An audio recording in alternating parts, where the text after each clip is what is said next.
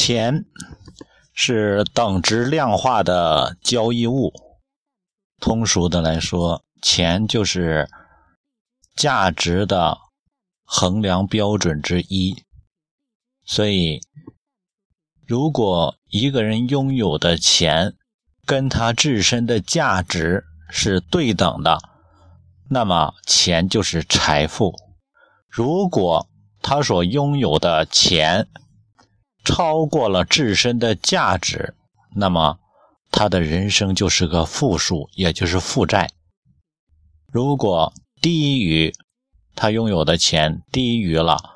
他自身的价值，那么他就会不断的向上走，因为说那啥一点，就是老天爷还欠着你的呢，他会慢慢还你的债，也就是他会有更多的福泽和福德。嗯，为什么在这里会讲钱的概念？因为我真的感觉到，在前一个阶段，呃，前几年吧，因为各种社会的风气也好，趋向也好，更多人非常，应该说过度过重的看重了钱这个东西，以至于很多人真的都变成向钱看了，一叶障目。我记得古代有那个小故事，啊，人家说说那个为什么人。得了钱之后容易眼红，哦，这个古代的那个小故事，那个财主说啊，为什么那啥的，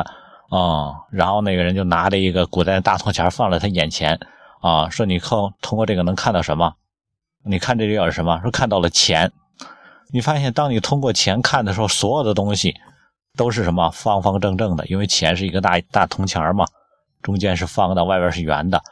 哦，所以你发现。如果我们眼前始终看着是钱的话，这个世界就没了。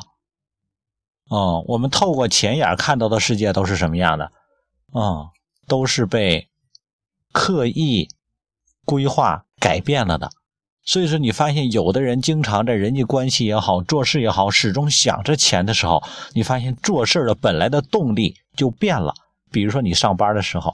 你想着我挣多少钱，你发现你就让你自身的能力受限了。因为这老板给了我一千，所以说我不能够做这件事情，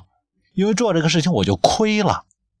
老板给了我一千，我做这个事我值一千二，我我不能做这个，于是刻意的隐瞒自己。你会发现，让自己什么偷点懒，然后你个人的能力、你个人的人品、个人的品行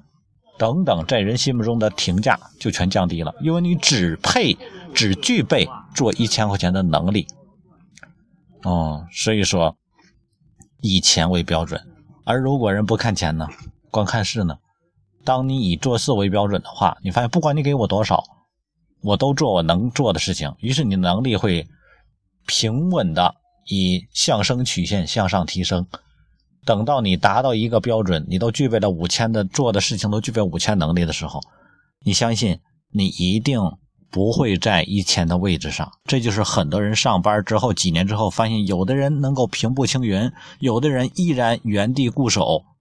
因为那个人都废了。所以说，看钱做事的人永远不会有成就。但是太多人是这样的，嗯，最近还有一种感觉，这件事情其实在很多地方都会在出现，就是很多的农村土地在出卖，啊，导致于这个城市。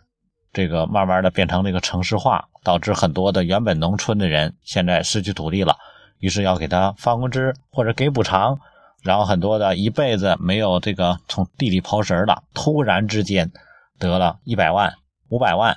啊，或者是几十万，然后一下你发现人就变了，兄弟反目的、家庭分崩的，甚至于发生各种纠纷的变多了。但是你会发现，所有现在很多这种情况已经过去几年了。很多那些拿到了钱的，当时突然之间变得不可一世的人，你发现现在还不如当时没有拿钱之前，也就是还不如穷的时候。为什么会这样？因为德不配位，他本身就是拥有每天说那啥一点，就是你的财富的当量、价值当量，就是。每年可能是一万块钱，或者是五万块钱，突然你拿了一百万，于是你变成负债了。你提前消耗了你应得的财富，然后你变成负债了，于是你开始不断的去还，啊，冥冥之中你要去归还这些债务，啊，于是最终钱是善尽了，然后你该有的东西也全都没了，因为你把你该有的福泽已经全都消耗没了。在我身边有太多这样的例子了，嗯，我相信大家应该身边也见到过这样的例子，所以祈求过多的财富是我们心中的意愿啊，谁都期望着自己拥有更多的财富去供自己支配，能够让自己变得更自由一点。但是，拥有不代表就真的是你的，因为。钱是你自身价值的一个衡量标准，嗯，这个世界永远不会有天上掉馅饼的好事，天下没有白吃的午餐。